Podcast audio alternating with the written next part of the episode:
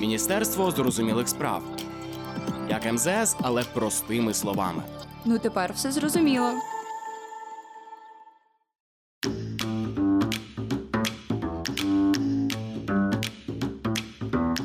Всім привіт! Ви на каналі Міністерства зрозумілих справ. Мене звуть Марта Шаваровська, і я тут з новим епізодом рубрики Валер'янка. Послухай її і take it easy. МОЗ рекомендує українцям менше нервуватися, щоб берегти своє ментальне здоров'я. У цій рубриці у форматі Q&A ми спілкуємося з експертами про найгарячіші події світової політики. Короткі, але вичерпні відповіді на найважливіші питання. Ваша валер'янка в інфопросторі.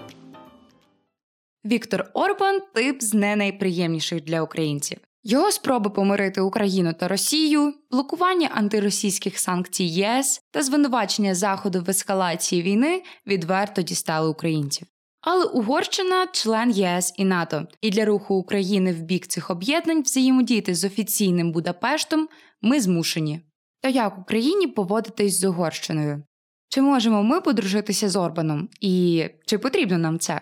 Розібратися в цьому нам допоможе Богдан Мироненко, аналітик з питань Центрально-Східної Європи та Балкан.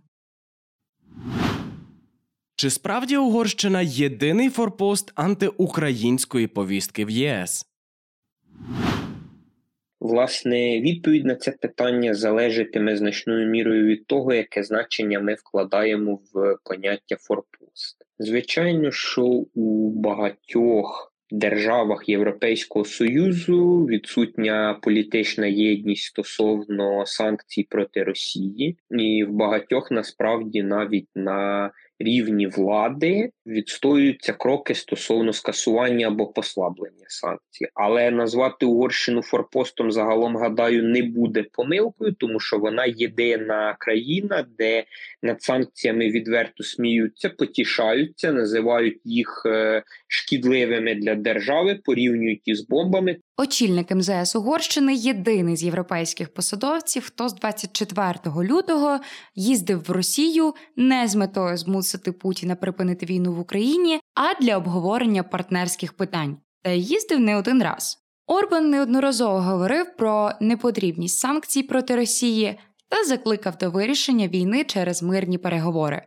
Підтверджує таку риторику факт, що Угорщина з перших днів повномасштабного вторгнення заборонила транзит зброї західних союзників через свою територію для України. Чи спровокована така політика уряду з запитами самих угорців? На жаль, так. На початку квітня дослідницька агенція Ipsos опублікувала результати дослідження, згідно з якими 67% угорців вважають війну в Україні не їхньою справою. Також половина угорців вважає санкції ефективними, а 90% дотримуються думки, що Угорщина повинна уникати військового втручання у цю війну. Звісно, це не ситуація часів Другої світової, коли Угорщина прямо підтримувала Гітлера, але сумнівів не виникає. Угорщина загралась у своїй подвійній грі. Проте в Угорщині існує інша повістка. Мер Будапешту політика якого орієнтована на Європу, нещодавно заявив, що дешевого російського газу не існує. А уряд веде країну до програшу. До того ж, на останніх парламентських виборах угорська опозиція, серед основ адженди якої лежить питання підтримки України, отримала 57 місць у парламенті на противагу 135 партії Орбана. Чому Орбан співає в унісон з Путіним? Існує версія, що Путін володіє компроматом на Орбана, що він в курсі зв'язків Орбана із організованими злочинними угрупуваннями і російською мафією, яка його фінансувала або нібито фінансувала у 1990-х роках. До того ж, останнім часом політичний режим Орбана все більше відходить від демократичного. Європарламент оголосив Угорщину автократією. Сам Орбан, коли прийшов до влади у 2010 році, охарактеризував Угорщину як неліберальну демократію. Відтак, не останню роль у проросійськості Орбана відіграє економічна складова. Нещодавно Європейська комісія рекомендувала призупинити виділення коштів на суму 7,5 мільярдів євро Угорщині через її неспроможність боротися з корупцією та підтримувати верховенство права, в той час як інфляція в країні сягнула 20%. Дешевий російський газ рятувальний круг для Орбана, щоб стабілізувати ситуацію в країні. Проте ціни на енергоносії в Угорщині все одно зросли. І Будапешт домовився з Москвою про відстрочку для платежів у розмірі близько 2 мільярдів євро. Орбан описує Угорщину як транзитну економіку, яка може процвітати лише залишаючи інвестиції та можливості як зі сходу, так і з заходу. У цьому контексті німецько-російська енергетична співпраця вважається найкращою для національної безпеки Угорщини, оскільки Орбан стверджує, що це єдиний спосіб зупинити Східну Європу від залежності від американців щодо енергетичного та військового захисту. В Угорщині існує наратив про небезпеку Заходу та його намагання обмежити якось Угорщину у своїх діях. Тут є якраз схожа лінія з Росією, що певною мірою об'єднує ці дві країни. Авторитаристські нахили президента Угорщини не надто підтримують в Європі. Тому один з найлегших варіантів провадити авторитарну політику далі обійми Путіна, який є певним прикладом для Орбана у побудові успішного неліберального суспільства. Це й може притягувати Орбана. А ще, подібно до Путіна, президент Угорщини дотримується більш традиційних цінностей та прагне відновлення національної гордості. Про політичні мотиви Орбана так само говорить експерт. Але мені видається особисто, що ймовірніша версія просто та, що він заробляє собі політичні очки, тому що популістична політика завжди цікавіша. Яка роль Будапешту в грі Кремля? Ну, роль насправді дуже і дуже видатна, тому що коли власне навіть міністр закордонних справ Петер Сєрто пише, що ми там, наприклад, на енергетичному саміті у Москві, який от відбувся кілька днів тому, я там представник єдиної е, держави ЄС і НАТО, власне, зрозуміло абсолютно яка роль.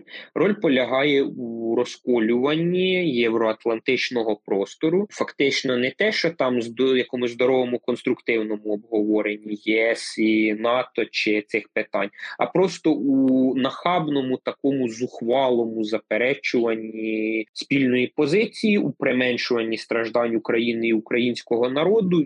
Угорщина своїми діями та заявами постійно та послідовно поширює наратив у європейському просторі про непотрібність санкцій.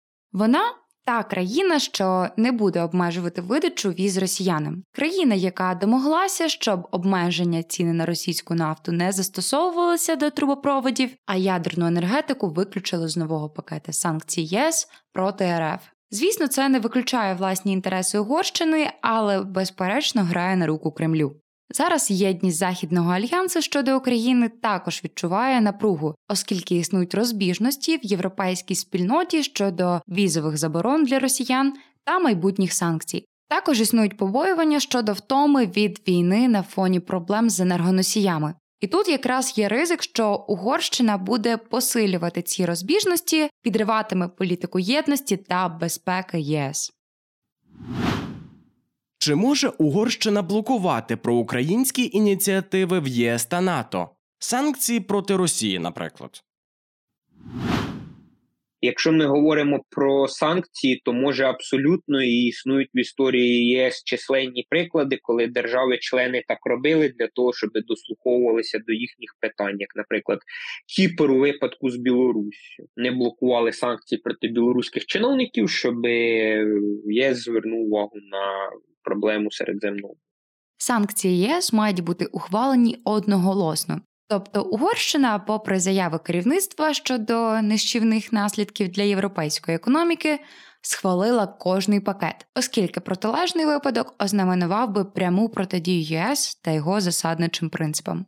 Але все ж Будапешт продовжує грати на руку Кремля, блокуючи саме ті складові санкційних пакетів, що найболючіше вдарить по режиму агресора. Так Угорщина скористалася своїм правом вето, щоб зробити деякі винятки, зокрема щодо нафтового ембарго блоку.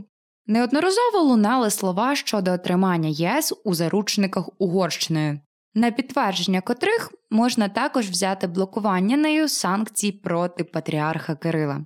Комічно, що за таке підігрування патріарх Кирил вручив нагороду віце-прем'єр-міністру Угорщини. Продовжуючи тему, чи може Будапешт блокувати вступ України до ЄС і НАТО? Власне, загалом може, тому що вступ е, нового члена, прийняття нового члена до будь-якої організації це питання, яке завжди вимагає одностайності, одноголосності. Разом із тим, е, як то кажуть, ніколи не говори ніколи, тому що цю позицію Угорщини можна буде дуже легко в цілому, загалом можна буде дуже легко зламати такими точковими е, кроками, за яких Угорщина скаже так. Тому що, наприклад, всі пакети санкцій ЄС були прийняті. Попри позитивні коментарі посла Угорщини в Україні щодо вступу нашої держави до блоків, можемо пригадати блокування тією ж Угорщиною рішення про приєднання України до кіберцентру при НАТО взимку цього року. Підтримка нашої держави у війні радше помітна на словах, аніж на реальній протидії загрозі, що часто супроводжується аргументом невтручання у війну. Саме це неузгодження слів з діями і є фактором непевності серед більшості аналітиків щодо гарантування нашій державі членства в обох блоках. Але над такою позицією Угорщини справді можна працювати. Тож і занадто скептичну перспективу підтримки вступу України до ЄС і НАТО оцінювати не слід. Чому ЄС та НАТО терплять витівки Орбана? Не можна просто виключити Угорщину з цих блоків? Ані у ЄС, ані у НАТО не передбачено механізму виключення держави-член. Держава-член може із обох цих блоків вийти, і у випадку з ЄС цим скористалася Велика Британія. Ну, єдине, що можна зазначити, то це те, що на держави можуть діяти трошки іншими методами, такими трошки жорсткішими, методами примусу, методами вибудовування такого собі санітарного кордону навколо її політикуму. Хоча процедура приєднання до ЄС є непростою, виключення учасника є справою набагато тяжчою.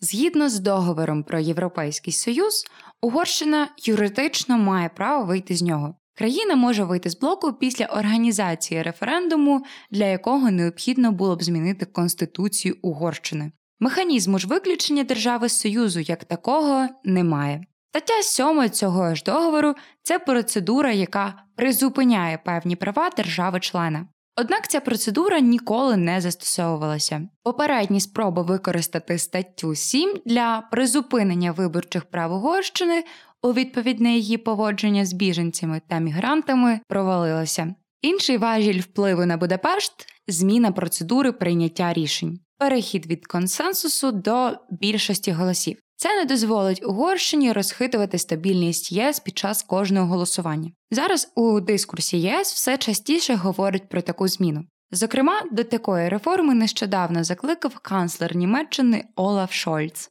Маємо схожу ситуацію із НАТО затримка підтримки рішення про вступ до НАТО Фінляндії та Швеції та блокування створення центру демократичної стійкості при НАТО під час мадридського саміту також демонструють, що Угорщина не йде в ногу з цінностями альянсу.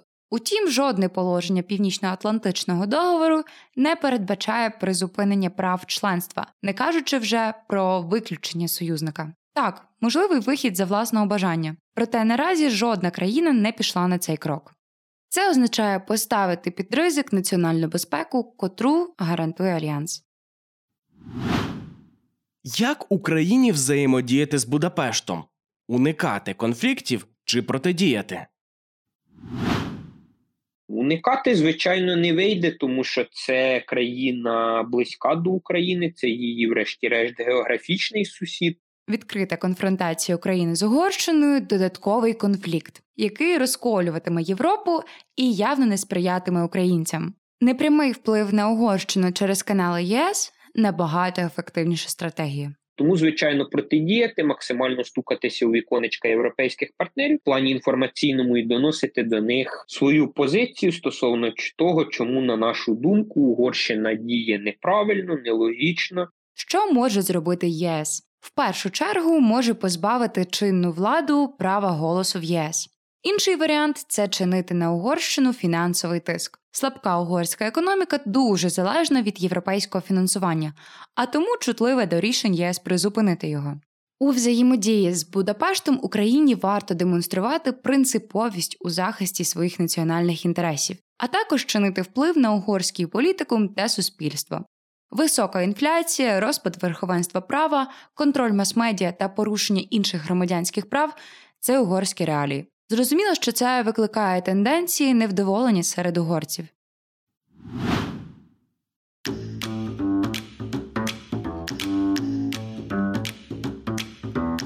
Отож, спроби Будапешта розхитати одностайність ЄС у підтримці України навряд чи увінчаються великим успіхом. ЄС має вдосталь юридичних та економічних важелів, щоб протидіяти діям Угорщини. Попри недружні кроки з боку Будапешту, Києву не слід робити з Угорщини нового антагоніста.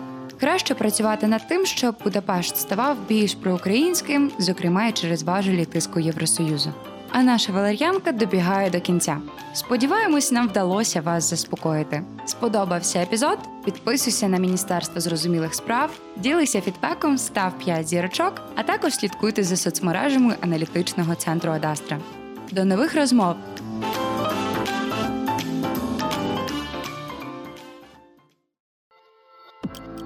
Міністерство зрозумілих справ. Як МЗС, але простими словами. Ну тепер все зрозуміло.